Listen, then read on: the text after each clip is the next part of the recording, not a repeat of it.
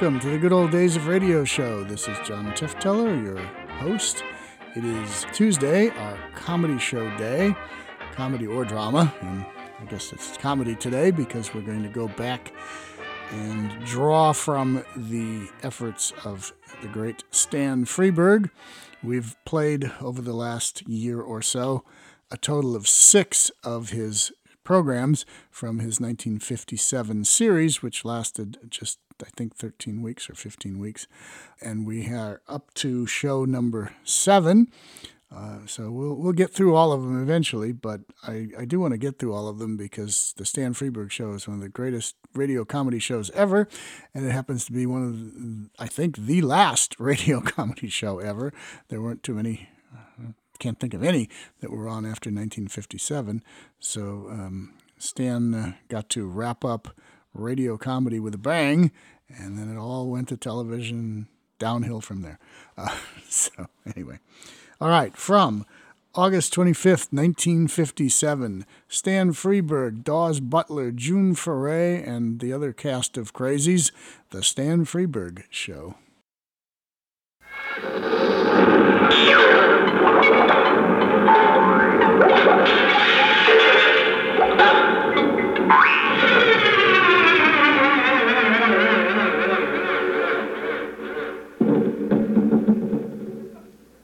That was the outcome of the Floyd Patterson Rademacher fight. now, let me tell you what this is. This is the seventh show of the series of a brand new radio series. From Hollywood, we present the Stan Freberg Show. With the music of Billy May. Plus the songs of Peggy Taylor with Daws Butler, June Foray, Peter Leeds, and the Judd Conlon Rhythmaires. You may not find us on your TV. Because in case you did not know, we're being brought to you on. Brought to you on. Brought to you on RADI.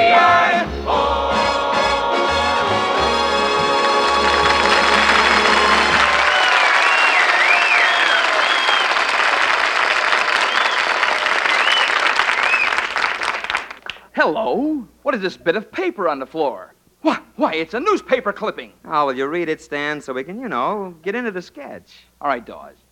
It says here Dr. Hugo Gunk of Cornell stated today at a press conference, and I quote, if the government would spend as much money training psychiatrists as it does training law enforcement officers, crime would be eliminated in 50 years. No, no, I find that pretty hard to believe. 52 years, maybe.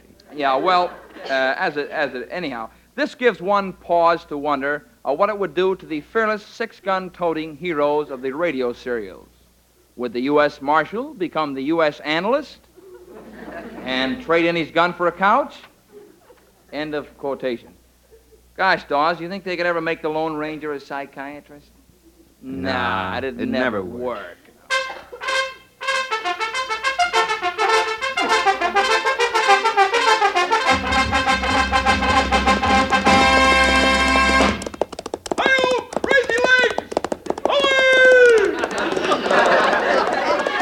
Work. Of the Mayo Clinic into the west with the speed of light and a cloud of dust and a psychoanalyst manual in his hand, the lone analyst rides again.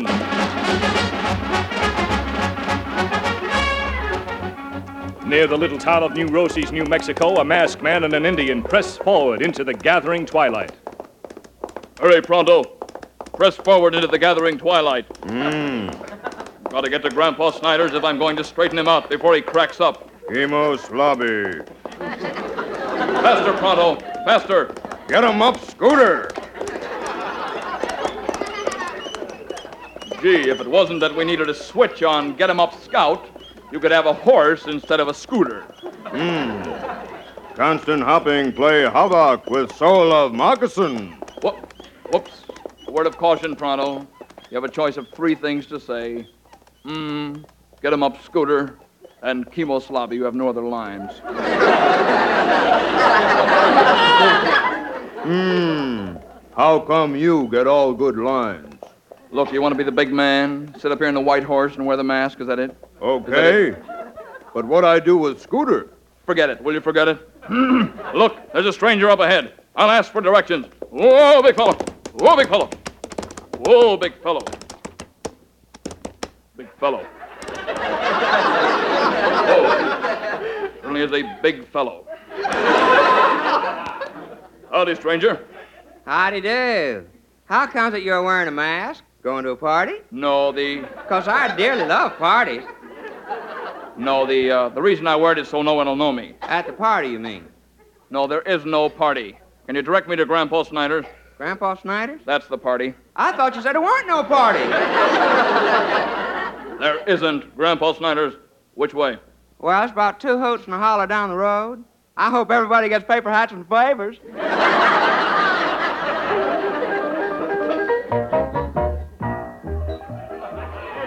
Slade, how about a little shot of old booze? I don't mind if I do.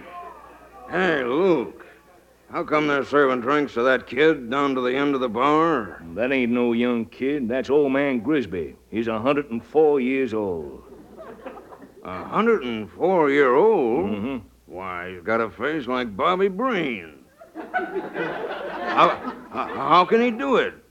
Well, let's mosey up behind him quiet like. He's getting ready to order now.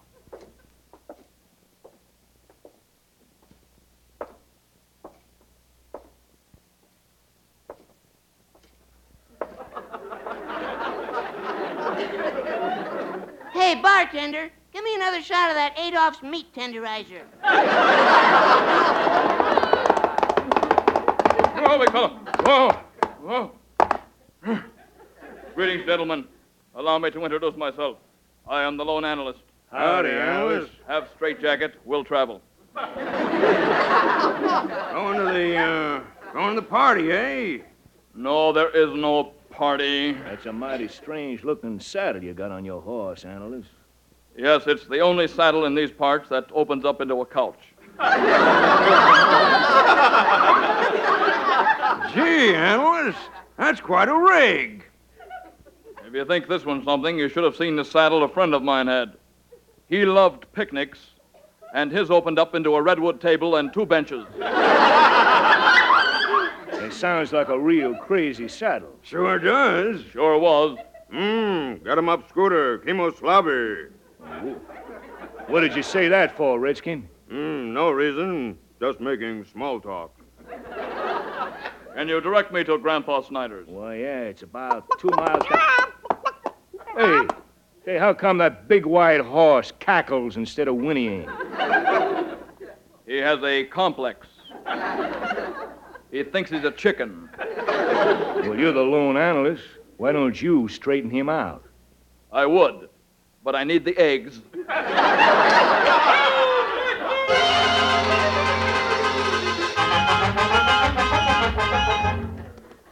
Pronto, Ah, through analysis, perhaps we may help.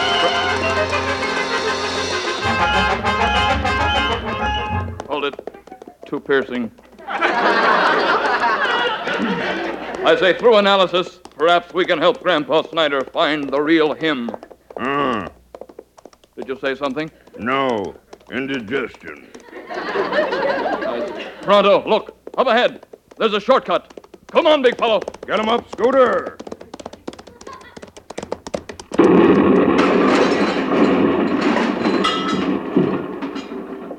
Darn it. Some wise guy painted a shortcut on those rocks.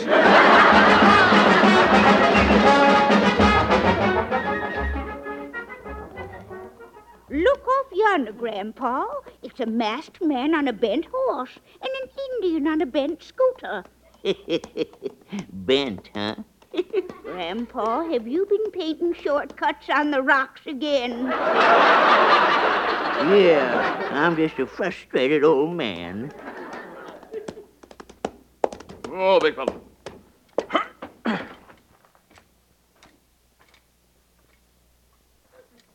Howdy, folks. You must be Mrs. Snyder. Speaking, and this is Grandpa. Yes, he's the one I've come to see. Uh, what for? To straighten me out?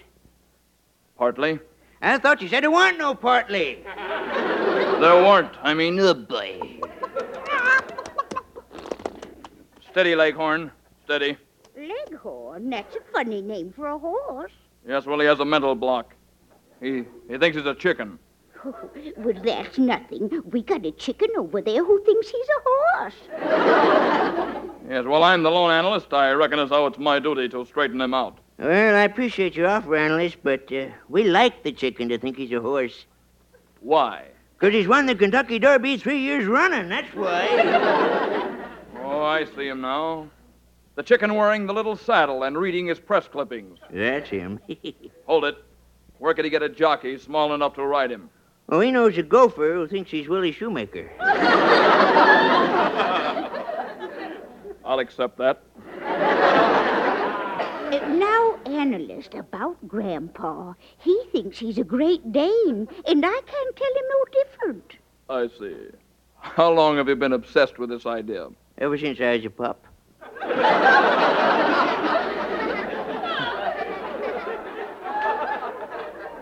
Well, well, just just lie down here on the couch, will you? Oh, no, she don't like me to get up on the couch. I'm supposed to stay in my basket. That's, that's nonsense. You're no more a dog than I am. Here, have a bone. Thanks. I'll bury it later. Now, repeat after me. I am not a Great Dane. I am not a Great Dane. I am Grandpa Snyder. I am Grandpa Schneider. And once again, I am not a Great Dane. I am Grandpa Snyder. I am not a Great Dane. I am Grandpa Schneider. Hey, hey, Ma, I'm well. I'm well. Oh, my horn! Oh, shuckins. He's gone, and I wanted to thank him. Who was that masked man, anyhow? Beats me, but I'm well. You are? Sure. Feel my nose.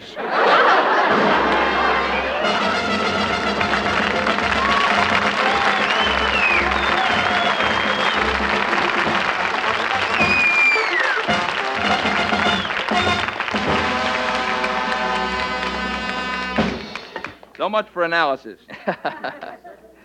and now for another stirring moment, a very special guest. On our first show from the Basque region of France, you'll recall we presented Monsieur Marcel Toulet and his chorus of tuned sheep. Uh, at that time, uh, Monsieur Toulet told us that his brother Francois played the nose flute.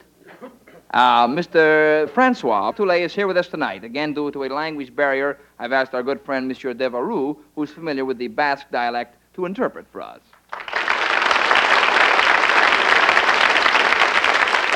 It is a great pleasure. Uh, ladies and gentlemen, the nose flute is a bamboo tube. There's one hole into which the air is blown and two to let it out. Now, perhaps he will fill us in on how he plays it. I ask him. L'on sait pas le temps en séparation technique, puis l'on was nose flute, puis quoi. He say he plays it with his nose. Fine. Well, let's get a little history of the instrument. So, this is from the Basque region of France, eh? L'on sait pas le basque région of français, pourquoi c'est pour toi? He says he thinks you are off your rocker. he got it in Hawaii. What did he say? What did he say? I'm sorry to tell you that, but that's, a, that's Hawaiian. He has switched languages. Oh, fine. Mr. Freberg, we are undone. I cannot understand him. Billy, Billy May, you've done uh, quite a lot of time in the islands. Uh, do, uh, do you know the language? Sure, Daddy-o. Tahuya muya, puya kuya kuya, man. Ahuya kula ua. Well, what did uh, Monsieur Toulet say? He says, like, man, the whole thing is bugging him, and if you'll knock off the quacking, which he digs the least, he will get on with the nose flute turkey. What did he say? Monsieur Toulet? Mr. Billy May. Oh, never mind. What's he going to play, Billy? Music from the islands? I'll ask him. Ilue muya bula ha- Honolulu scuba-doo. Anashmonolulu, Scooby-Doo, Yakahula, Dixie-Ula. He says like he only makes Dixie. Mhm. Well, a Basque playing Dixieland on the Hawaiian nose flute should be a novelty. Hit it, boys.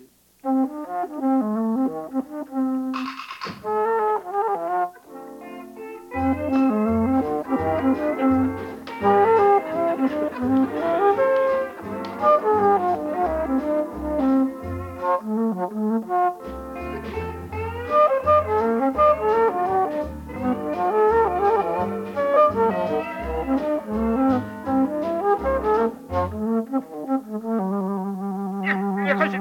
eh.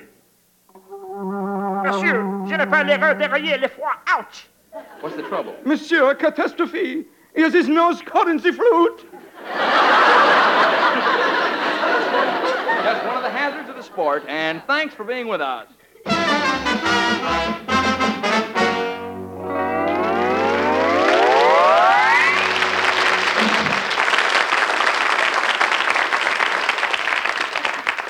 If the Blue Cross covers something like that. You like the nose flute concert, Peggy? Pretty moving, wasn't it? Oh, it? indeed it was. I've never heard anything like it.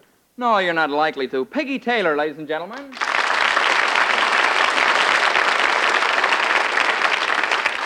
Thank you. And Stan, to get back to that nose flute, Mhm. what happens if you have to sneeze in the middle of a number? Now, you don't understand, Peggy. The training of the nasal flautist is more rigid than yoga. Their self control is amazing. yes. Uh, now, I'd like to have you people know Peggy Taylor a little better. Peggy is going to do dancing on the ceiling. He dances overhead on the ceiling near my bed in my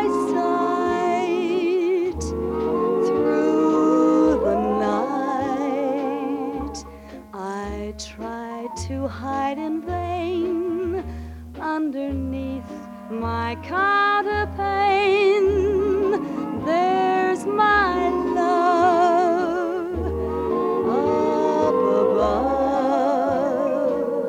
I whisper, go away, my lover. It's not fair, but I'm so grateful to discover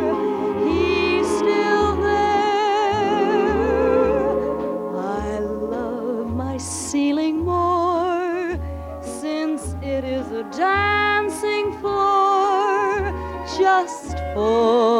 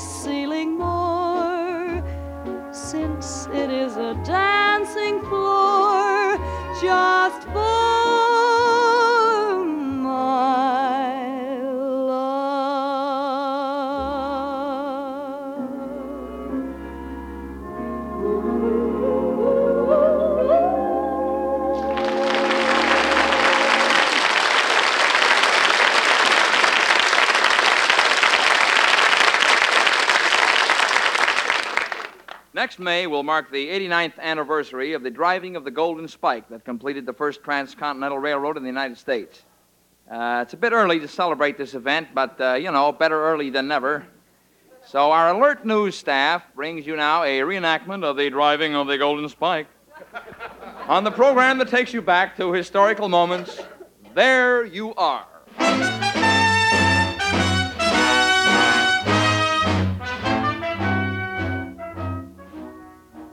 This is Hal Wibley of There You Are. We're at Promontory Point, Utah, where the rails of the first transcontinental railroad will soon meet and be joined by a golden spike.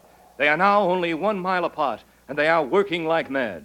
While we are waiting for this historic meeting, we switch you to Chuck Grisby of There You Are. Thank you. This is Chuck Grimsby. I am stationed near the point where the rails will meet at the Iron Horse Bar and Grill. Beside me is Mr. Patrick Hammerhead Grogan, the man who's been chosen to drive the Golden Spike. Mr. Grogan, will you tell us how you came to have the honor to be chosen as the man to drive the Golden Spike? Well, uh, you see, I was working on the track yesterday. Yes? And the fireman, he comes up to me and he says, Hey, Grogan, you doing anything tomorrow?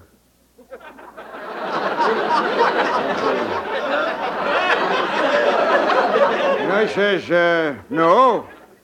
So he says, the foreman says, okay, you drive the Golden Spike. A remarkable story, Mr. Grogan. now we switch you back to Hal Webley for a report on the progress of the track laying crew at Promontory Point. This is Hal Webley at Promontory Point. The crews are now three quarters of a mile apart and coming on fast. We switch you now to There You Are correspondent Rip Midgley. This is Rip Midgley at Ogden, Utah. I'm in the cab of the engine that will proceed from here to meet the train from the west at Promontory Point, where the Golden Spike is driven. The fireman and engineer are getting ready to start the engine, so let's listen. I beg your pardon, Mr. Engineer. Some coal? Yes, please, Mr. Fireman. Two lumps. Cream? No, thanks. I'll take it black. Very well, sir. We return you now to Hal Webley at Promontory Point. This is Hal Webley at Promontory Point. The track laying crews are now a half a mile apart and coming on fast. We switch you now to There You Are correspondent Speed Langley. Yes, this is Speed Langley. I'm in a signal tower at Steve Canyon, Nevada. Beside me is the signalman who will clear the track for the eastbound train, which will meet the westbound train at Promontory Point. Sir, will you describe the procedure you will follow to clear the track for the eastbound train? Well, sir, when I hear her coming down the line, I'll stick my head out the window, point my finger east, and holler, Okay, Charlie, just follow them tracks. Are you pleased about being assigned to this important job, sir? I sure am.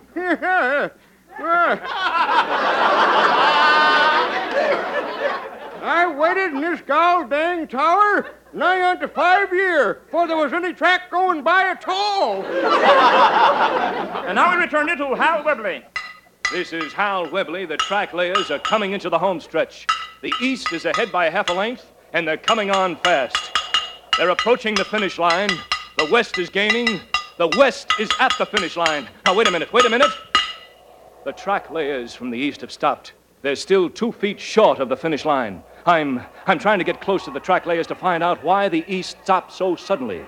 Here's the foreman coming this way. Oh, sir, sir, would you mind telling me why the track layers from the east have stopped? We're short by two foot.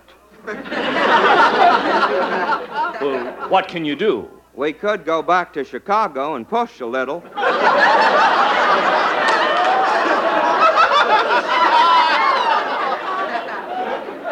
that would be quite time consuming. Or, or I could slap in a two foot piece.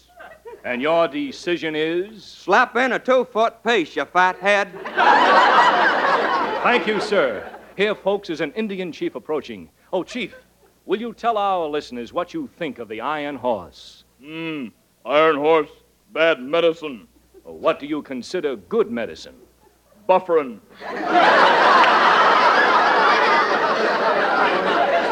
Thank you, Chief. Oh, pardon me. I see they've gotten their track and they're ready to drive the Golden Spike. Yes, folks, this is the big moment we've been waiting for. Mr. Grogan is stepping into position. He is grasping the Golden Spike in his left hand. He is raising the hammer with his right hand. Now he is about to drive that Golden Spike. There it goes. Down comes the hammer and. oh,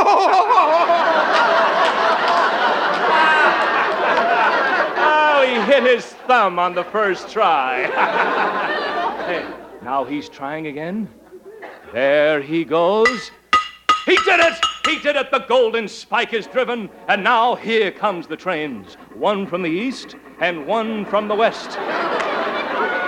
They're speeding to the meeting point, the historical spot at Promontory Point where the east and west will meet. They're getting closer. They're about to meet.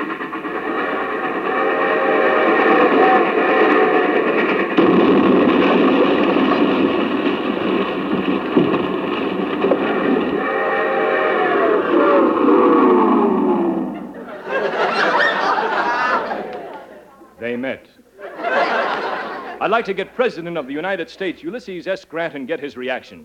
Oh, Mr. President, would you say a few words about the meeting of the trains? it would appear to me they should have laid two tracks. Thank you, Mr. President.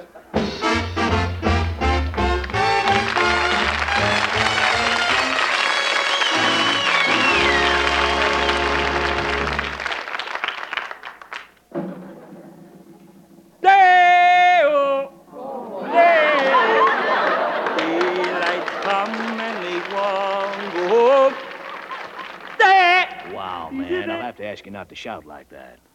Well, I. It's like right in my ear, man. Well, it goes with the song, you know. Yeah, but don't holler in my ear, man. Well, it's authentic calypso. Yeah, but like why stand next to me, Shout. man? Oh, well, the shout go with the bongo drums. Well, not my bongo drums, man. I mean, move away like. Well, I don't see why you can't. Uh... No, no, no. Stand over next to the guitar man. He sent me over here. Yeah. Well, then sing soft, man. You know, I mean, like, wow. Okay. Too loud, man. Day. That's better. Easy day, easy day, easy day, easy day, easy day, oh. Daylight come and we want go home. Yeah, man. Oh, work all night and a drink of rum. Daylight come and want go home. Stack banana till the morning come. Daylight come and we want go home. Left six Oh, foot, hold it, man, seven hold it, man, hold it. eight foot bunch. Oh, it's too loud, man. It's too loud. Six foot, seven No, foot, hold it, man. eight Hold it, hold it. bunch. Daylight Oh, my ears. My ears, like my ears. Day. No, hold it, man. No, it's too shrill, man. It's too pierced. Oh. No, it's too piercing, man. It's too piercing. Well, I gotta do the shout. No, man, it's too piercing. Like I don't dig loud noises. Well, you ruined the whole Piercing. record, is what you do. Yeah. Well, tough. I'll take my bongos and go, man, 'cause the whole thing is like bugging me anyhow. Yeah, but wait, wait, wait, wait, wait. No, no, no, I I'm, cu- shout. I, am cutting, man, like I didn't want to make this gig in the first place. No, wait, wait a minute. I, I be soft. I Yeah? be soft. Yeah, well, back, back off from me, man. It's too piercing. Okay. How's this? Too loud, man. Too loud, man. I can still hear you. Would you mind leaving the room? Okay.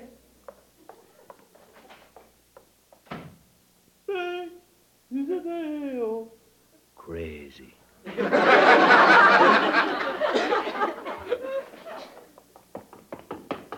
Daylight come and we want go home.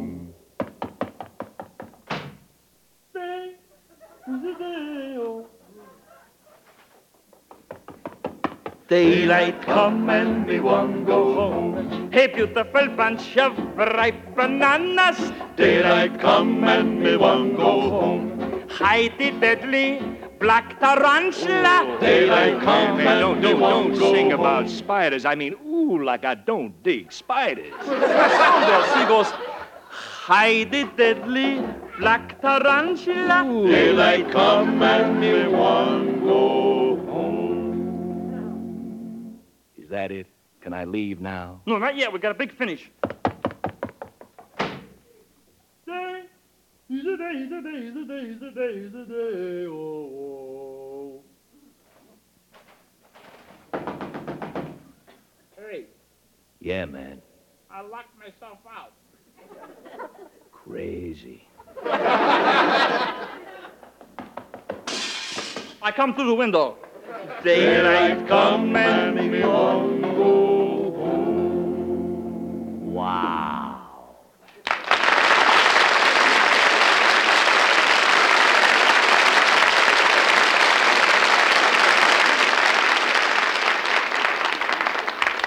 Thank you. My thanks to Peter Leeds for interrupting me in the Banana Boat song. So, till next week, then, uh, let's see. Next week, we'll bring you the lone psychiatrist, uh, Monsieur Toulet, and his nose flute, uh, the Banana Boat song. Uh, no, that's what we did tonight. That's right. I don't know what we're going to do next week. Oh, yeah, we're going to do St. George and the Dragonette, and many other things, too. So, until next week, this is Stan Freberg saying thanks for listening, God bless you, and good night.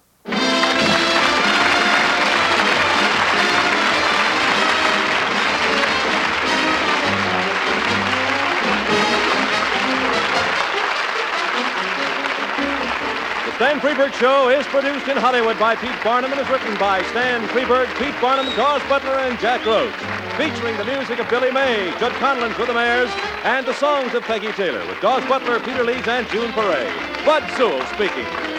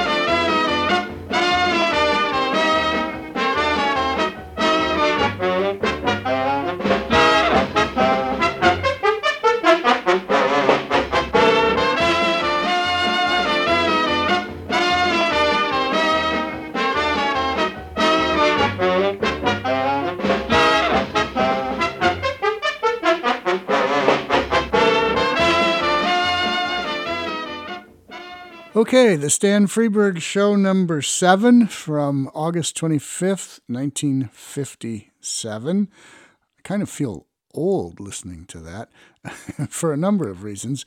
I knew Stan Freberg. Those uh, these recordings that you're listening to actually came from his personal masters of the show, which we copied years ago and still uh, have them today in great sound, which is wonderful. A couple things about that. The Lone Psychiatrist was, of course, a satire on the very famous radio show The Lone Ranger.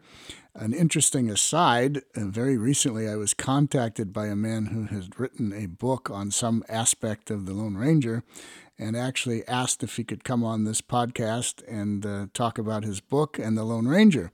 And I said that was fine, except for one little thing is I'm not a big fan of the Lone Ranger. Uh, I love Stan Freberg lampooning it here, but the original show I just don't find that good.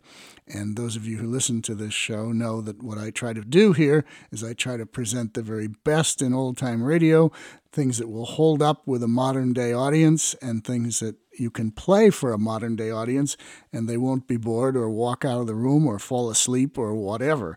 Uh, and unfortunately, the Lone Ranger just doesn't do what I need it to do to be able to get it onto this program. It, it has canned music. It, for the most part, they were very poorly written.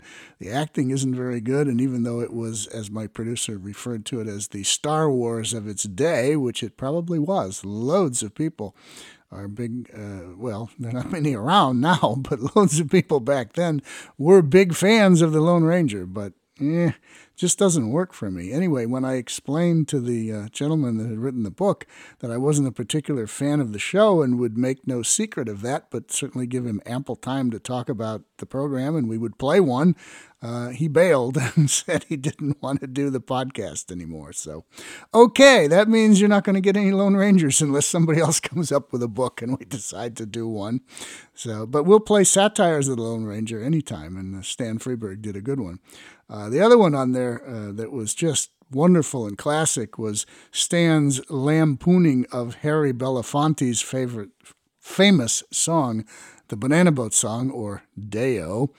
I'm glad that uh, we're we're doing this show about a month after Mr. Belafonte died, so people don't get offended that uh, we're lampooning him on the on the program here. But uh, yeah, that was that was interesting. Um, some quick checking shows that Stan Freberg was a year older than Harry Belafonte, who just died at 96.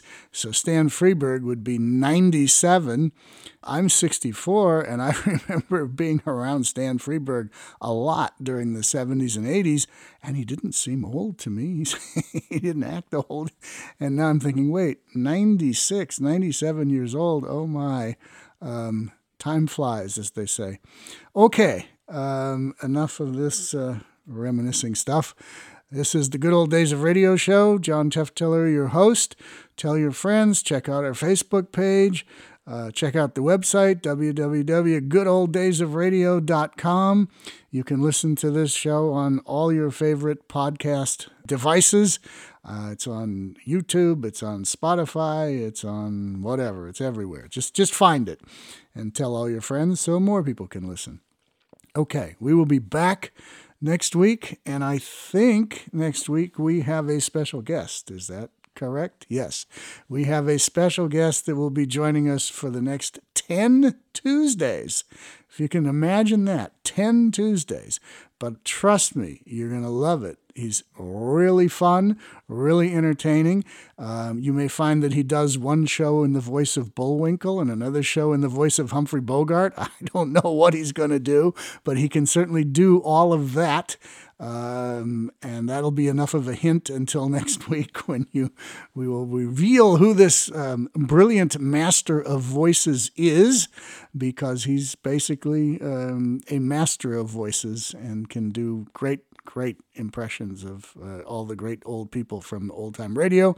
He's a huge fan of old time radio, and you will meet him on the Good Old Days of Radio show next week, and he will be with us for 10 Tuesdays in a row, presenting his favorite great old radio programs and bantering with me in whatever cartoon voice or movie voice he chooses to use. He may even use his regular voice.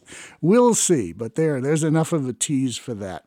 And we'll be back on Thursday with some kind of weird and strange program for you, since that's what we do on Thursdays, is get weird and strange here. So until then, this is John Tefteller and the good old days of radio show saying goodbye.